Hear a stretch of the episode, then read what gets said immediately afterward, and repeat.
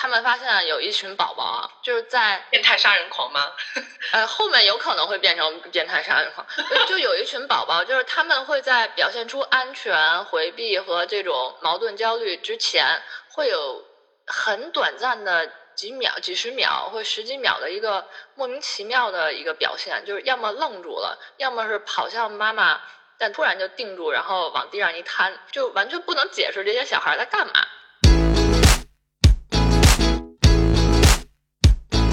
假如生活欺骗了你，你还有我呀。假如有套套，假如有套套，我们开始吧。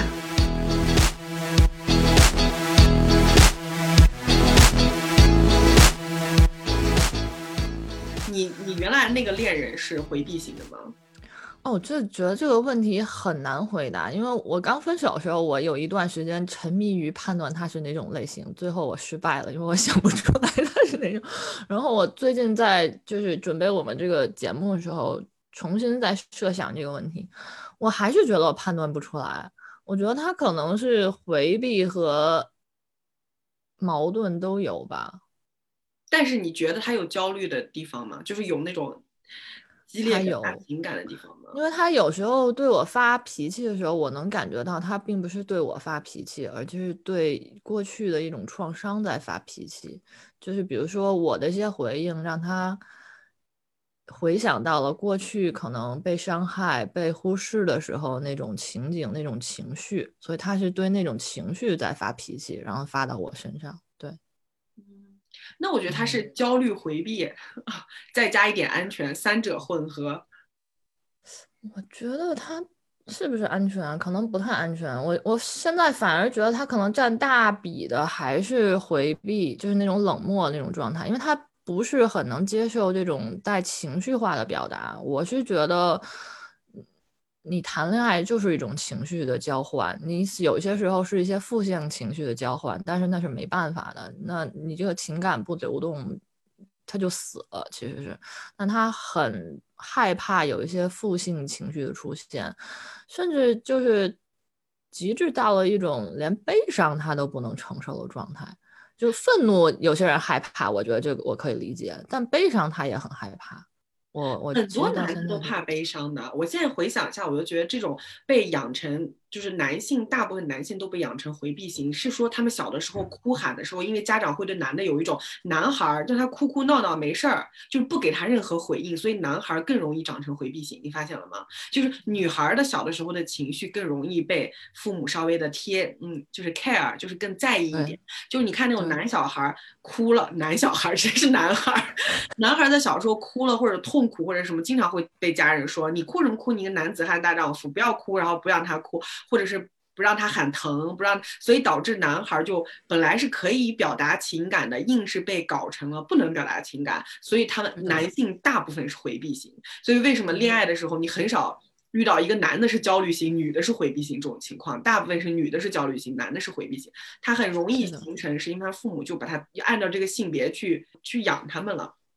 对，所以我说，一个正常能表达情感的男的，小的时候一定是被很好的就是回应和照照看长大的。这个男孩子才是特别擅长表达情感啊，然后语言能力很丰富啊，比如说王小波，我总是喜欢拿他做例子。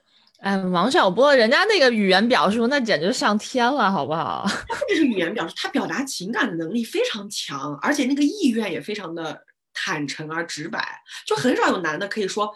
我就要把我的情绪和情感表达出来，他们总是被什么东西束缚住了，你知道吗？这个就是很多男的是回避型的原因。就是我现在这个男朋友，我们俩那天聊那个三十四六三十六个问题，到我前面大概了解奥元他跟他父母之间关系是，他的真实的自我没有得到回应，就是没有被看见，他是被一种温婉而冷漠的方式给。给关闭了那个情绪表达，他没有被那种很严苛的，比如说什么你是男子汉，你不能，他没有到那么严苛，而是就是被对方的冷漠给给关闭了。所以当我们到第三十三个问题，就是说，如果你现在马上就要死了，然后你你现在有有一个什么情，有一句什么话没有对谁说，但你现在已经不能跟任何人交流了，那是什么话啊？会让你觉得感到很遗憾，你没有没有告诉别人，以及为什么你没有告诉别人？然后呢，他就在那儿。纠结，你知道吗？这个这只是个问题。他真的就是问了我好多。他说只能是一个人吗？我说啊。他说马上就要死了。我说啊。他说没有告诉过任何人。我说啊，就是我不断的要给他 confirm 之后，我就慢慢隐约觉得他是不是要跟我告白，你知道吗？但是呢，他在他在那纠结，你能感觉他那个纠结啊，就是那样。他就解释，就说啊，人在那个时候肯定是肯定会想表达爱呀，眼睛就在那很不好意思左瞟右瞟，然后他就先去解释那个问题里面不是有一个为什么？那这个人没有说，因为被表达爱的话，肯定就是会害怕呀，会会不好意思，会害怕被拒绝呀。他就直接说，因为会害怕被拒绝，我就知道其实对他来说，表达情感最害怕的东西就是被拒绝，这个就是回避型的人的最大的问题，就是他表达情感，他他。知道那个一定会被拒绝，所以他就特别恐惧。我觉得对我现在这个男朋友来说，就是他可能表达之后有百分之三四十的可能被拒绝，所以他就养成他这种，也不是完全回避，但是就有一点那种比普通人要稍微强一点那种惊恐感。像我就是完全没有这个惊恐，zero，你知道吗？我完全没有害怕表达之后被拒绝的惊恐，说明我小的时候的所有的表达都被人接受了，就是都被都被人回应了。有很多我的粉丝经常会给我留言，就说啊，好想像你一样勇敢啊，好想也想像你一样去表达感受什么什么的。有些人会觉得害羞，有些人会觉得恐惧，有些人会会觉得紧张。我什么感觉都没有，我只有我要表达这一个感觉，我要说话就是这个感觉。确实是，嗯，你刚刚这样提醒我，我觉得我好像是。回避的那种状态也占比蛮强的，我感觉我是那种矛盾点加回避。对我是，如果我要就是在甜蜜的时候去表达爱意，我完全没有问题的那种。但是在那种比较就是要表达害怕失去的这种状态的时候，我就绝对不会去表达的。那你能那你能表达歉意吗？道歉，歉意也可以，歉意也可以，对。那就是表达害怕失去的时候，你会觉得，也就是说，这种情绪曾经带给过你被拒绝的经验，以至于你就很害怕。就是你曾经可能是表达过我不想失去，但结果还人家还是不管你的走了，然后你就会你就会留下一个非常可怕的就是记忆，就是如果我这样表达之后，我会遭到拒绝 rejection，然后你对对对，就会产生恐惧。确实是。你这样一讲，我发现到目前为止，所有以挽挽留、挽回为前提的这种表达，全部被拒绝了，也太惨了吧你！我要去哭一会儿了。我我哎我我要想一想，就是我都想不起来我有被拒绝还是怎么样，就对我来说无所谓，就我不怕被拒绝，我也可能挽回里面有很多次都是失败，但肯定也有成功过。我怀疑这个东西还是取决于你小的时候，就是你童年时代哪一个占比更大。比如说，因为童年时候的那个挽回没有我们长大之后的这么困难，你童年时候的挽回可能也就是把那个东西还给我，或者是你今天别走，妈妈别走，或者爸爸别走之类的。所以那个东西如果被满足了，你后面就算遇到真的很大的事情，对方没有满足你，或是拒还是拒绝了你的挽留，你也不会遭到那么大的创伤，你不会觉得很恐惧。我觉得我这一部分可能不是我父母需要负责的，是我的同学和我朋友需要负责的。就真的，因为你想，我我套套知道，我是身材很高大的一个女性，就是比比周围人可能高个一头或至少半头吧，一头一头半也是有可能的。所以我觉得我从小在这个我的朋友堆儿里面，就必须要扮演一个保护者或者更强有力的那种。角色，然后我觉得他们可能会觉得拒绝我，我是一个很高大的人，他是能够承受住这种拒绝的。嗯，我因为我这样一说，我想不起来说我父母经常拒绝我，但是我觉得好像经常会有被朋友拒绝的这种 经历，就觉得自己好痛上小学的时候说不要走，跟我一起去上厕所吧。然后那女生说，我才不要，你这么高大，有什么好怕的，自己去。然后。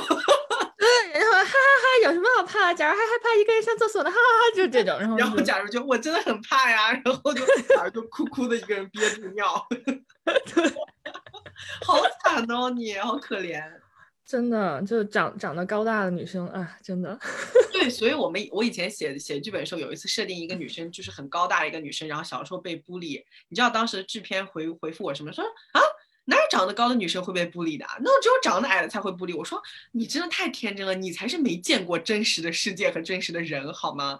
这个世界上只要你尤其是东亚文化里，只要你异于大多数，你都会被孤立，不管你是以什么方式异于大多数，不管你是胸大还是胸小，不管你是个子高还是个子矮，不管你是胖还是过瘦，反正就是 anything，只要你跟大部分人不一样，你就有可能会被孤立。我们文化就是这样的，还很天真的觉得哪有高的人会被孤立？你才没见过真实的人呢。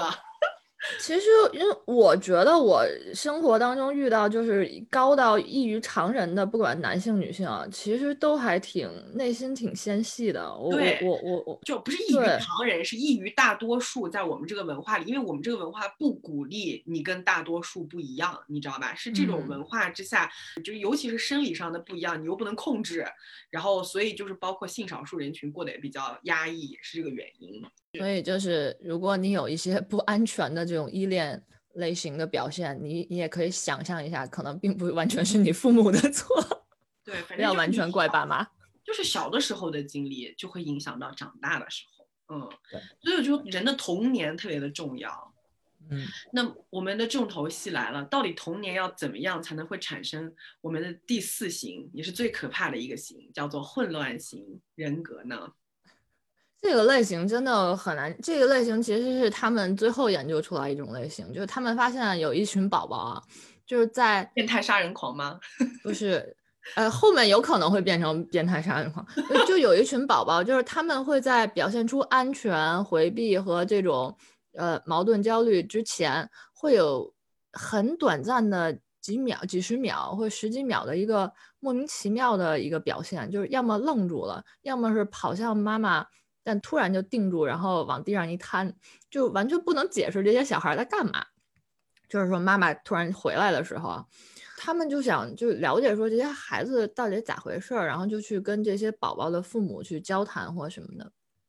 然后他们发现，一般这种类型的小朋友的父母或多或少经历过一些创伤，然后或者就是在情感表达交流的时候。会让孩子感到很恐惧，就有两种，一种就是说他可能会对孩子大叫大嚷，然后这个宝宝他就会觉得，一方面妈妈是我就是最坚实、最安全的依靠，另外一方面妈妈这么暴躁，我根本不敢靠近他，所以他看到这个妈妈出现的时候，他内心里就是很恐惧的，他不知道应该靠近还是该后退，所以他会有一种宕机，就是卡在那的那种状态。还有一种就是说。这个父母经历过一些根本解决不了的创伤，经常沉浸在自己的那种世界里面的时候，这个孩子会有一种我想依靠这个爸爸或妈妈，但是也意识到这个爸爸妈妈可能是没有办法被依靠的，所以他也也是那种就是生活在恐惧当中的一群小朋友，就比较比较可怜。然后这些小朋友，我觉得他其实被训练成了一种必须以。异于儿童的那种速度去成长的一些小朋友，就是他，你看其他的安全的、冷漠的，还有这个作精矛盾型的小朋友，他都是情绪的方式去表达这种东西，去回应。但是混乱型的小朋友，他会变成一种他要去思考自己该怎么办的这样一种状态。对，然后他们做了一个研究，就是说当这样的。小朋友长到五六岁的时候，其实会变成两种状态，一种就是他会变成特别喜欢照顾父母的那种小朋友，就是说啊，妈妈渴了吗？妈妈累了吗？然后就是这样的很可人的、很甜心的这种小朋友。另外一种是会变成那种坐下吃饭，就是会变成训斥、训斥父母那种，就是你你凶是吧？我比你还凶，看咱俩谁凶那种。就其实是一种恐惧带来的一种状态，他必须怎么去克服这种恐惧。就还挺可怜的。其实有一些材料表示，就是说这些依恋类型嘛，它其实是可以变的，就是因为你成长过程是一个很长的过程。但最稳定的两种类型，一个是安全型，另外一个就是这个混乱型。它再也不会长好了，它永远都是混乱型。嗯，对，嗯。很，我觉得这种类型其实是最可怜的一种类型了。对，那你是没有经历过这种类型，你就知道他们有多可怕了。我有时候会觉得这种类型会给你一种他有可能会犯罪的感觉。就是以前我有真的经历过混乱型，因为混乱型其实挺难找见的。就像很多人说我我找不见安全型一样，你在社会中能找到一个 混乱型也挺不容易的。你想，他本身是要有。幸存者偏差的嘛，他父母是要有嗯创伤的，然后养出了又有一个创伤的小孩，然后这个小孩就很奇怪，然后而且你你真的能在婚恋这个过程中遇到这样一个人的几率是很低的，嗯。我觉得是需要一段很长时间的交流和接触，你才能发现你的这个伴侣可能是混乱型，因为他其实他长了这么大以后，到成人的时候，他其实头脑里里面也已经有一段策略，他是怎么看人下菜碟也好，还是说在这种情境里，对他要怎么去生存，他有一个最最，嗯、有一个判断标准，就是说。混乱型的人，他跟任何人的交往，他并不是一以贯之的。他可能说，今天我跟套套是一种交往策略，明天我跟别人又是一种交往策略。虽然说我们都会有一点说啊，我们跟同事、跟朋友是怎么交，但是混乱型人他完全没有这种统一性的东西在，因为他所有东西都是要克服那个恐惧，以生存为前提的。对，所以你会觉得混乱型的人，他有，如果你真的遇到，你会意识到他们非常的聪明，他们特别的嗯聪明，然后他们的很多行为像动物一样，就是因为动物在丛林中为了生存，它什么都他无所不做，但是你又不能把这种聪明归结为智慧，因为有时候非常可怕，你又觉得正正常的智慧的人是不会做出这种选择和行为的，所以其实社会上面经常会遇到那种。把别人 PUA 搞死的男的，很有可能就是这种类型的。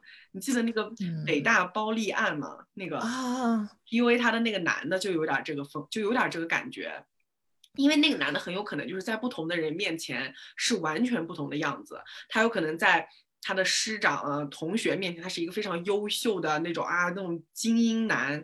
然后在他的女朋友面前，他们俩甜蜜的时候，他有可能做出小孩的状态，什么那种妈妈，我是你的宝宝什么的，就是让这个女的产生一种好像怜爱他的情绪。然后当要反过来控制这个女的时候，他就是。他就是那种嫉妒的那种、那种爆发型的那种人格，就变成恶魔，然后说话又变得非常恐惧。那我我甚至可以想象，他跟他关系很好的时候，他肯定是那种很黏腻的，像小宝宝那种形态那样子。就你会你你想象一下，一个人同时有这么多面，他是不是一个变态？他把他的每一面都演得非常的好。我发现了啊，就是那种混乱型的人，如果是男的，他非常容易去 PUA 别人，因为嗯对他来说就是就是对，用脑子去控制别人，这是他从小就在做的一件事情，这是他为了生存下来习得的本能，并不是我们后来我们后来说的，就是有一群男的专门为了去学怎么泡妞去学这个课，不是那种长成的。我们说的这个是它是天然的。我用 PUA 这个词去形容其实是不准确的，因为这是我们我们中文文化里硬把这个词曲解成就是这种用脑子控制别人的男的，我们把它叫 PUA。其实 Pick Up Artist 一开始也不是这个意思，也也也不是那群学泡妞的男的的那个那群人是不达不到这个效果的。所以你经常会觉得说，对他们来说，我花了八万块钱报了一个班儿，你就能变成这种就是让用脑子去控制别人是不能的。只其实是我们说的这种混乱型的人，是他童年时代和他成长的过程把他养成这样的人了。嗯他其实是能够享受到从一段关系中操控对方的那种舒服的快感，那种感觉让他觉得很安全，这是他从小到大长大的一个策略，这是他无数次跟别人建立关系得到成功的那种感觉。所以当他尤其是建立亲密关系的时候，他更想完成这件事情。我为什么知道这个？就是因为我曾经有过这样一个恋人，我真的是也不算恋人，就是我的一个 dating 对象。这就是罗套套阅人无数的好处，他阅人无数，他就能在一千成千上万个人里，总归遇到一个混乱型。否则的话，你说你们就只能在那个社会新闻里面看看混乱型，也就是混乱型只会就比如说在包立案这个案子里面出现。你平时在生活里面，你很难遇到很多人在网上经常说一些就是那种站着说话不腰疼的话，就些什么，哎呀，如果是我，我才不会被骗呢。这种东西，我真的是想跟大家说，你们是没见过真正的混乱型的人。比如说，我们就现在这个年年龄三十岁吧。三十年的人生，他从零岁零岁开始，从出生开始就在学这个事情，他就在学习揣度人心啊，就控制别人啊，以求得自保啊，同时得到满足啊，这个东西从小锻炼，你锻炼个三十年，你看看你是不是像间谍一样厉害？就是你像我们这种你正常长大的人，你只能用你正常的是非观来判断，说啊这个人好错，他这样做怎么会？你怎么会被他这样骗？你们真的是没见过，就是没见过，没经历过。我当时是。我来讲一下我这段经历，这是经历，应该这是首次公开，我从来没有在就是公开场合讲过。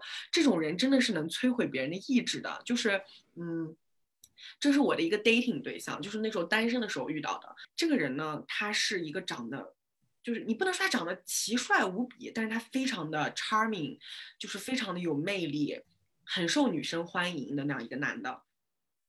他在最开始的时候对我表现出非常积极的、热烈的那种感情和追求，当然不是一上来就跟我告白什么的，而是你能感觉到你是被他所喜欢的。他对你表现出了一种我非常的珍惜你，我好看重你，你身上的特质就是让我觉得不可思议，我不想要错过你那种感觉。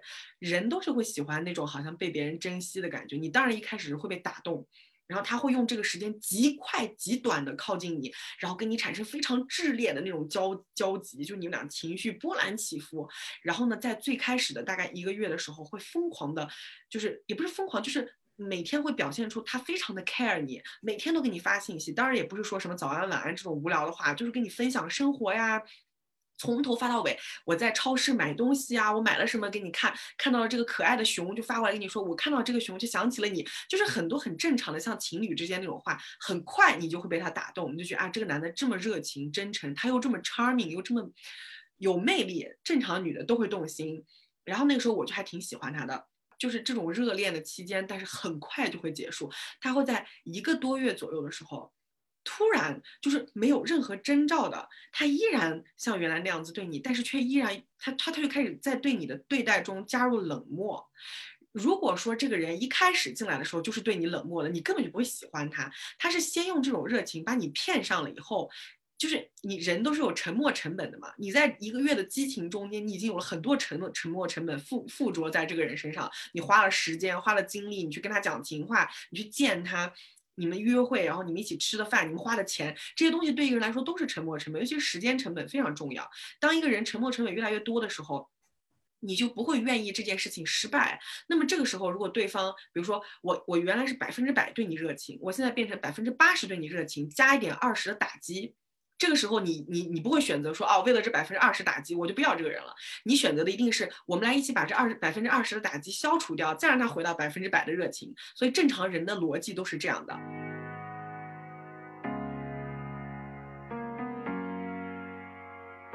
他就会莫名其妙的开始吃醋，你知道吗？就是一些吃我前男友的醋，然后吃一些我发在比如说我公公 social network 上的一些，就是可能给前男友说过的话什么的，他就会突然间就是。从未对你恶语相向的时候，突然来一句非常反常的恶语。这个恶语是你觉得你在认识了，比如说你认识他一个半月了，他跟你说的话都是甜 honey 呀，什么亲爱的呀，宝贝啊，就是甜甜蜜蜜，我喜欢你，我爱你。每次你们俩的对话都是又甜蜜又美好的。这个时候他会突然因为一个，比如说我以前在就是 ins 上面发这张图，他会突然来一句滚。你给我滚，就是 fuck off，就这种话，然后你会觉得非常的震惊，因为这个非常反常。正常人的第一反应是，这一定是我的错，才让他出现了这么大的反常，对吧？因为在你的印象中，就像我和假如，我跟假如认识这么久，如果假如突然说了一句以他的人格说不出来的话，我会忽然觉得是。他我不会觉得是他有问题，我一定会觉得是什么东西把他刺激到了，他出现了某种的反常，我绝对不会认为是他从始至终都有要说这个话的可能。你不会认为我是被外星人绑架了之类的？我是会觉得一定是个外力发生的事情，我不会假设是其实你已经想说这句话，想说很久，你在假装，我肯定不会有这种逻辑，对不对？正常人一定会觉得是你受了外界的刺激，所以那个时候我下意识都觉得是哦，是我的错。你看来了，这个这个就就是来控制你的脑子的第一步就来了，就是先让你开始觉得你开始犯错了。就哎，我的 ins 上面发就是曾经发过对我前男友的一些照片或怎么样，这是很正常的事情。但是因为他的那个反常，我下意识的就给他去找一个原因。他是因为我这张照片反常的，那一定是我发的照片的错，那一定是我的错。然后你看，你开始被他洗脑了吧？比如说，假如突然说了句奇奇怪怪的话，一定是外星人的错，不是假如的错。这个时候明明没有外星人，哎，我就说你这个世界上是有外星人，就这个逻辑慢慢就开始变了。如果说这个人是个路人，或者是个莫名其妙无所谓的人，你肯定不会为他去找这个借口。但因为这个人已经是对你来说非常重要、你很喜欢的人了，你下意识就会为他去找借口。然后第一个，他一定会找一个你的错，先来让洗脑你、攻击你。这个时候，他的人格进入开始混乱的阶段，就是你会发现怎么回事儿？他上一秒钟可以暴怒到跟你说脏话，比如说什么 fuck off，你给我滚，从此以后你不要再见我。下一秒钟他就把你拉黑了，他把你拉黑了，然后你当时手足无措，你想我犯了什么错了？站着说话不腰疼的，就说你你就走啊，你就跟他分手啊，怎么可能呢？正常人此时的逻辑肯定是到底发生了什么事，我要我要弄清楚，对不对？这是正常人逻辑。当你去弄清楚这个过程，你就中了他的圈套了。因为呢，弄清楚这件事情本身是需要时间和精力成本的，这个就是让你不断的付出，叫做沉没成本的过程。当你不断的去搞清楚他在想什么，他为什么是这样子的，这个过程会让你的脑子越来越觉得你喜欢他，你不能失去他，这是他对你精神控制的一种方法。这个其实你要是学了心理学的东西，你很容易，就是你后来再去回想，你是很容易分析出来的。所以并不是大家想象那么简单，说啊我这个东西一听就是假的呀，他既然让我滚，我就滚啊，怎么可能呢？你真的处在那个环境中，你怎么可能呢？你第一想的肯定是啊。假如遇到什么事儿了，我了解一下，就是你肯定不会说啊，那我就滚了，我们绝交吧。好，我那时候就去了解他，最后发现他就他就把你拉黑了嘛，然后你就得你首先得把他挽回回来，然后来跟你聊天吧。这个挽回的过程，你就得写一些什么那种我很喜欢你啊，你你不要这样突然莫名其妙走啊的这种话，写的好像很卑微，哎，把他打动了。你说，如果他真的是一个好像要生你气的人，这个时候他肯定就不理你啊！他不，他给你留了一个方式，继续能找到他。他希望能在那个方式里看到你对他的哀求。然后当你哀求他了，他回来找你了，那不管他跟你说任何事情，这个逻辑就变成了：果然是你的错吧？你通过道歉把他挽回回来了。这个事情就在你的脑中印下了一个逻辑，就是以后。我不能再犯错。如果我犯错，我要好好的认错，认了错他才会原谅我。诶，整个这个事情逻辑就建立好了。他靠这么一次、两次、三次、四次不断打击，而且他打击他他的这个方法的过程是，让你以为你们又回到那个百分之百热情的时候，他会突然前不着村后不着店的来一下爆发，一前一下就把你的心情从特别高的雪山巅上直接把你从那个山峰上推下去，摔死你。你在下面奄奄一息的时候，他又冲下来搂着你说：“我好爱你，我不能失去你。”就是不断的在玩弄你的心的过程中，你对他的沉默成本就是越来越大，越来越大，到最后你就越来越以为你离不开他了。这个其实就是所谓的 PUA 的这个逻辑，这是怎么？然后这种人他为什么会做这个事情呢？他能从这个过程中得到什么呢？我后来就发现，其实他就是混乱型的。他的混乱性在于，当他想表达他对我喜欢的时候。他用那种焦虑的感觉传达给你，就是我不能失去你，你为什么会有别的男的？你你怎么能跟别的人交往过？你应该是属于我的，你不能跟别的男的表达喜欢。比如说我发现 Instagram Story 的话，但凡这个话是模棱两可的，比如说什么，我有时候经常看到一个好吃的东西啊，like it so much，我如果我没有配个图，我只是发那种激动表情，他马上就会。很生气，或者是我发一张很可爱的照片，我发给他了以后，我可能又照了三个版本，有两个发了 Instagram Story，有一个发给他，他看到我的 Story，再看到我发那张照片，这是很正常的事情。我现在恋人经常收到我这些东西，没有任何人觉得有有什么不对的。他收到我的照片的第一反应是：你发给那么多男人看的骚照，你为什么要发给我？然后那个时候。正常人就会说去你妈的神经病啊！可是那个时候你的逻辑被改变了，你会觉得完了，我又犯错了，你知道吗？你又开始检讨你自己，然后你就要解释说没有很多人看过，我只是发在 story，我 story 上面没有多少人，他就会说你 story 里面的不是男的吗？说你给那些男的看过，你为什么要给我看？然后我就会说那你也是里面的人，你也看到了呀，很正常啊。而且这三个表情里有一个表情只有你看到，他就是那种奇怪的占有欲，他这种占有欲的表达肯定不是回避型，回避型人不会这样，他就表达的是他的焦虑。嫉妒、发疯、吃醋，但是，比如说，当你开始恳求他，开始跟你道歉，陷入这种环境，你说对不起，我不应该让很多人看到我的照片的时候，他马上开始用回避的方法，懒得理你，不想听，然后把你拖黑，然后把你整个 block 掉，然后让你找不见他，他会几天几夜几星期让你找不见他。然后，如果正常人在第一次这样被对待，想说去你妈的，你走了走了，那我们就分手吧的时候，他又会在某一天的时候回来。然后，或者是在把你全线拉黑以后，留一个线索，让你知道你可以通过这个线索继续去找他。他就是回避型的那种，虽然我冷，我我懒得理你，对你很凶很冷漠，我不想跟你说话，也不想沟通，可是我又希望你来继续找我。所以他就是他既焦虑混乱，他同时又冷漠又回避。然后他在我不断的哀求想跟他沟通的时候，不断的那样子拒绝接听你电话，拒绝接听你电话，然后最后把你拉黑。但是呢，如果你真的彻底不理他了，他又会回来找你。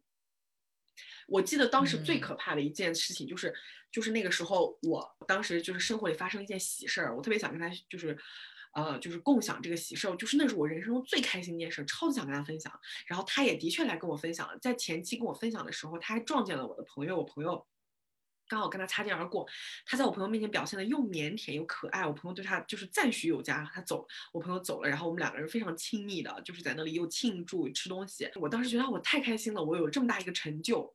然后我这么开心，然后又就是当时我们在 dating 嘛过程中，可能 dating 了两个多月，又能跟我喜欢的人就是分享分享这么大的喜悦，我这是达到了人生巅峰，你知道吧？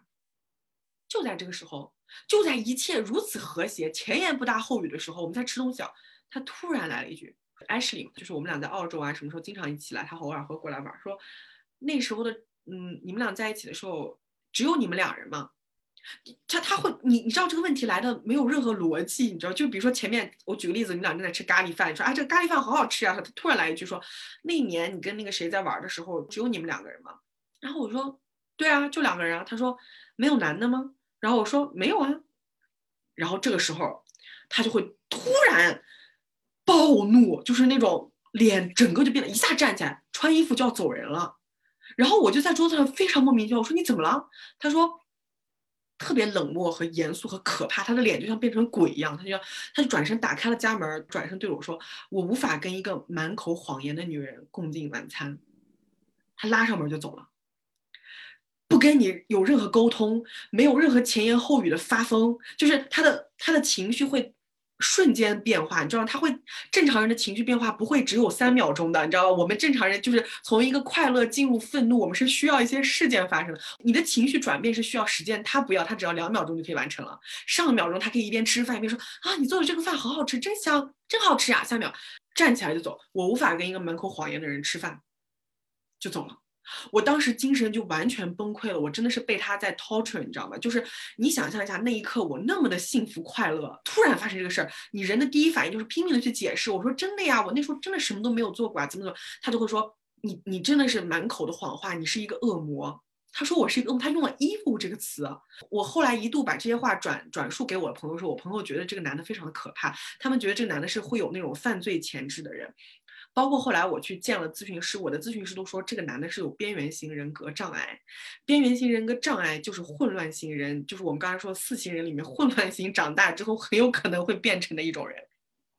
他有特别典型的边缘型人格障碍。他会给人一种，虽然他从来没有对我动过武力啊或者怎么样，但是他用语言行为上经常对我精神暴力，然后他的那种感觉会让你觉得他很有可能有一天会走上 犯罪的道路。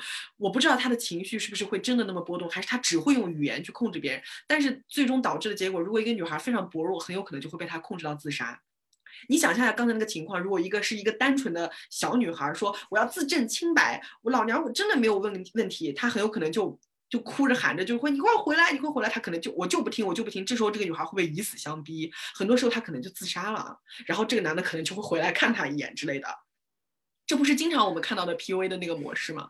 但是在我的这个里面，我当然没有那么极端。我这个人是再再怎么发生什么，我都不会伤害我的性命。我是一个非常惜命的人。然后，但我当时真的精神崩溃，我就哭，我大哭。我给我朋友打电话，我说。我从来没有就是遭到过这么大的精神折磨，就是我上一秒钟如此的开心，下一秒钟就把我推到地狱，而且没有任何原因。我去解释他不听，而且他会用之前的那些，包括什么我说 ins 上的照片啊，我发的其他的图啊来来佐证这件事情，说你就是一个就是一个有很多男的的人。但是实际上我的确是这样一个女的，这就是我的 past experience。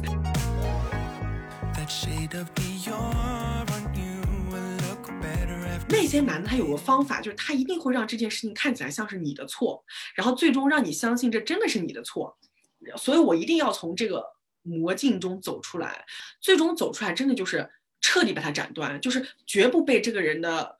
把戏，你知道他控制你是有把戏的，他既对你表现出焦虑，又对你表现出冷漠，然后他又表现出一些古怪的行为，像不像你刚才说的那个混乱型宝宝在小的时候做法，就是突然站起来走掉。我们俩在远距远距离，我在剪头发，他在路上走，给你发一个他吃的东西的表情，说这是我今天的早餐，哎，这是个很亲密的情侣行，为吧？给你发了一个照片或者是 video，下一秒钟突然来一句说，我真的很难信任你这个人，你总是让我感到恐惧。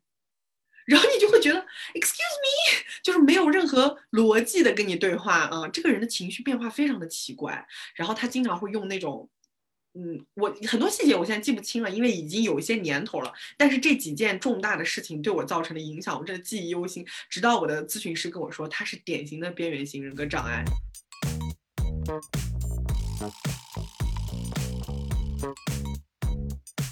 有一件事情我一定要提的，就是这个男的，就是他的表象，但我为什么认定他一定是混乱型人呢？后来我彻底把他 get over 了。我后来发现对他的 get over 非常容易，只要我不再喜欢他了就 OK 了。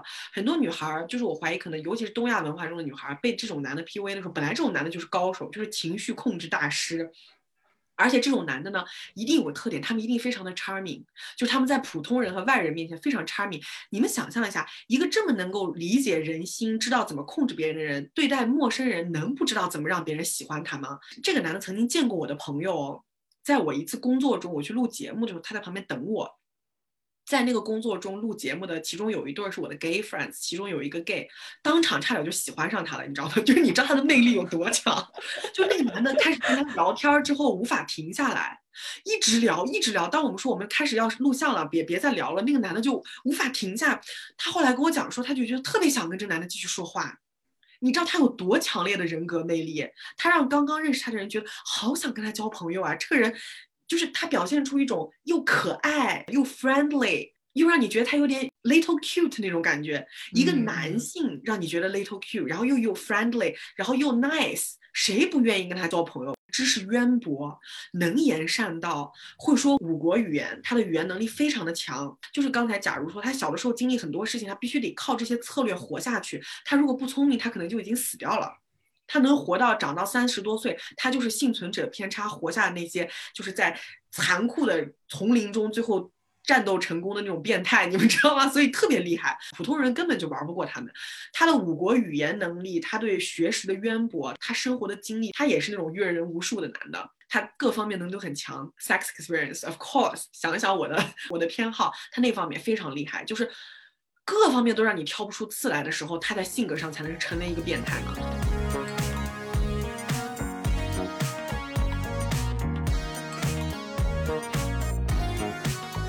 完全 get over 他了，我们后来还有一阵做了普通朋友。当我发现我不喜欢他了以后，他就控制不了我了。我可以看到他是傻逼的一幕了，可以变成站着又说话不腰疼的人了，因为我对他没有感情了。那这个时候他再到我家来，或者是他找我的时候，我完全就是可以出于那种跟他聊天说话的那种，但是同时不让自己 involve 到他的里面去，变成了一个旁观者的态度。有的时候经常喝茶聊天，我就会问他，我特别好奇他的成长经历，他为什么会变成这样。经常都是我 share 一段我的，他分享一段他的，我们这样互相交换。他很不愿意去聊这个，我会发现一到聊到他爸妈，他就想把这个话题跳过去。嗯，但是呢，从他的只言片语里，我能发现他的这个性格由来就是由他爸妈一起促成的。他说呢，他有两个哥哥，他是最小的，那他们家三个男孩儿，然后呢。他两个哥哥都非常的聪明，就说本本身他们家的人可能传承就是智商比较高，然后他妈妈长得特别的美丽，这点我可以从他的 容貌上看到，说因为儿子像妈妈，女儿像爸爸嘛，他长得那么帅，肯定是有他妈妈美丽的遗传。他妈妈年轻的时候就很美，他爸爸跟他妈结婚以后，就在他七八岁的时候，他爸妈是彻底。分居了，他爸爸妈妈现在没有离成婚，是分居了，是因为他妈妈带着他离家出走了，带着最小的他离家出走了，而两个哥哥是跟着爸爸的。偶尔的时候，他会在成长的过程中返回去跟他爸爸住两天，比如说一个周末或怎么样。每当他回去的时候，他爸爸就会对他发疯，然后这个发疯的状态就是他爸爸会当着他的面骂、指责他妈妈是个妖艳贱货，说他妈妈是水性杨花的女儿，说他妈妈不可靠。说他妈妈不值得信任，说越漂亮的女人越会骗人，这是不是我们那个张无忌他妈死前给他的？你看过《倚天屠龙记》吗？金庸先生写的名句，越漂亮的女人越会骗人，这是他小的时候的一个逻辑，他记得清清楚楚。他爸不断的跟他讲，然后他爸爸甚至会跟他讲一些他妈妈跟别人的淫乱事迹，然后我就会跟他讲，我说你相信你爸说的话吗？他说我不信。然后我就问他说：“我说你真的不信吗？”他就不说话了。所以我认为他是他的心中是有两个人的，一半的人是不信他爸爸，他同时啊，他这个人特别爱他妈，他是一个有恋母情节的男的，你能看出来。他在远在澳洲不断的跟他妈妈打电话，每天都是要跟他妈妈耳语的，而且他的内心中觉得他妈妈非常的不容易，供他出来给他就是把他养到现在，他所以他经常赚的钱很多会打回去还给他妈妈。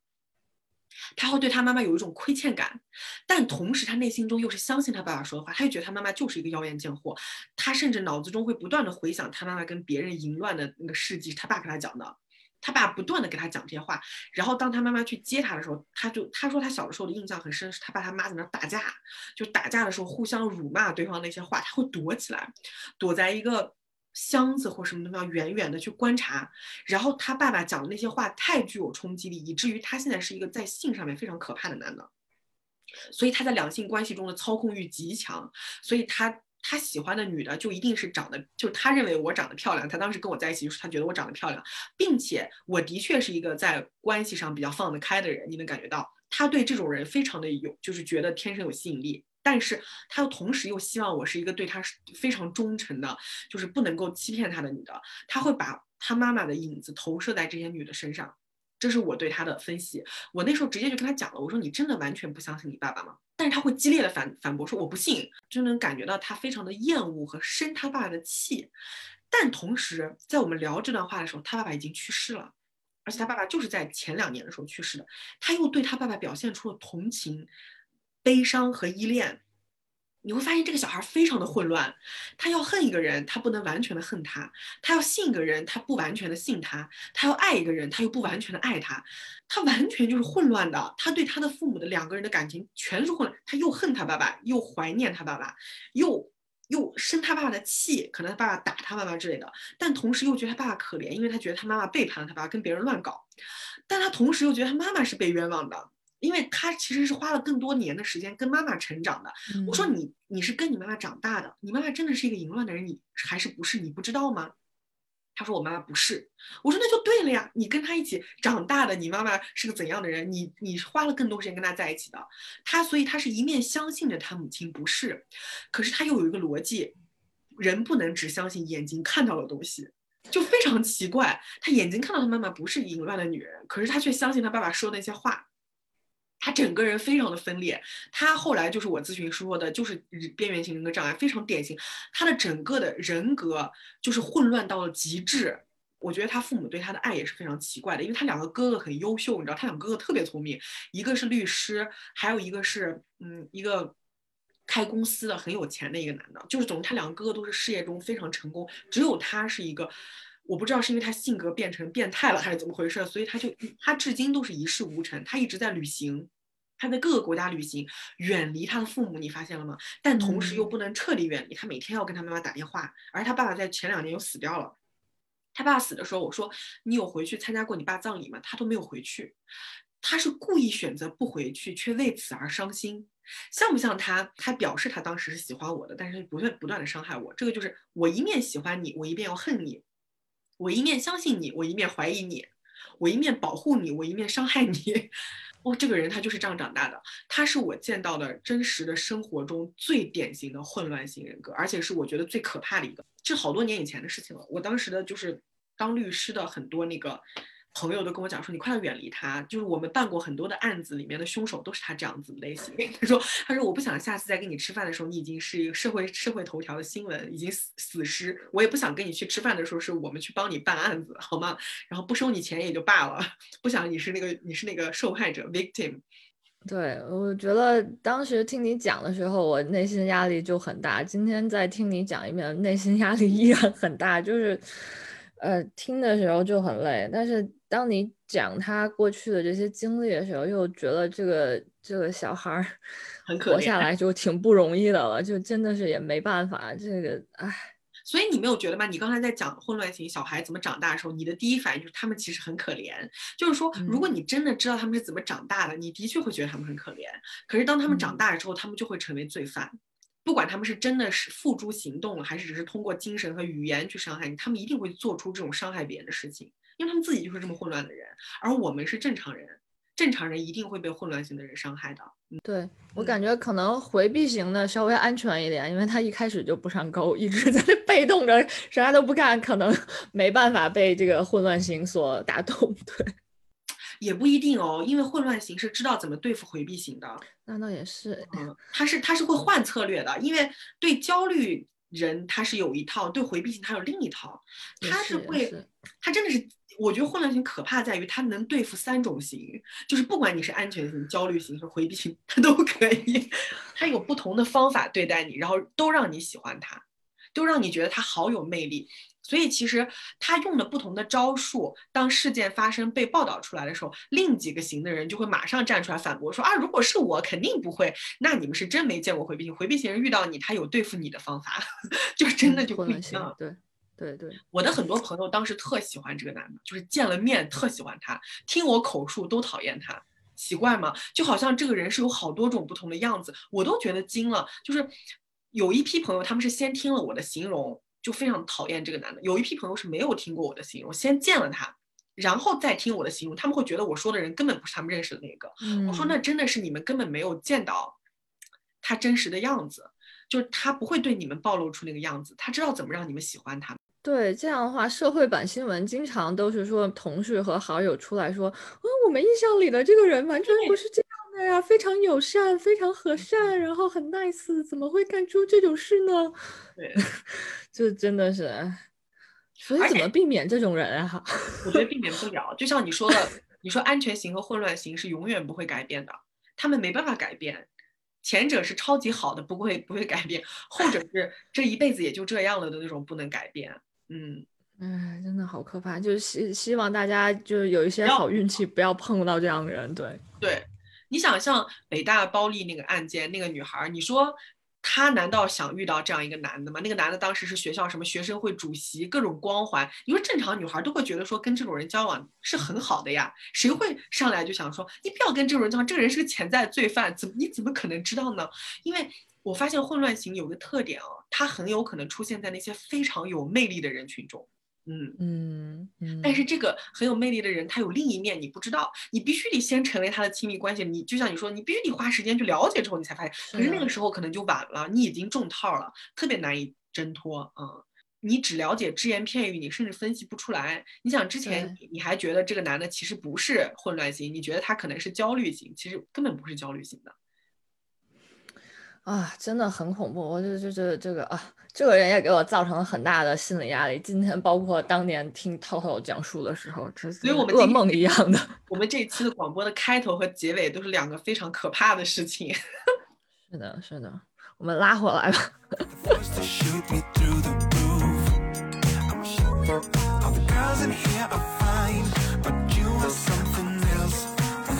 最后，我想给呃女孩们一些建议。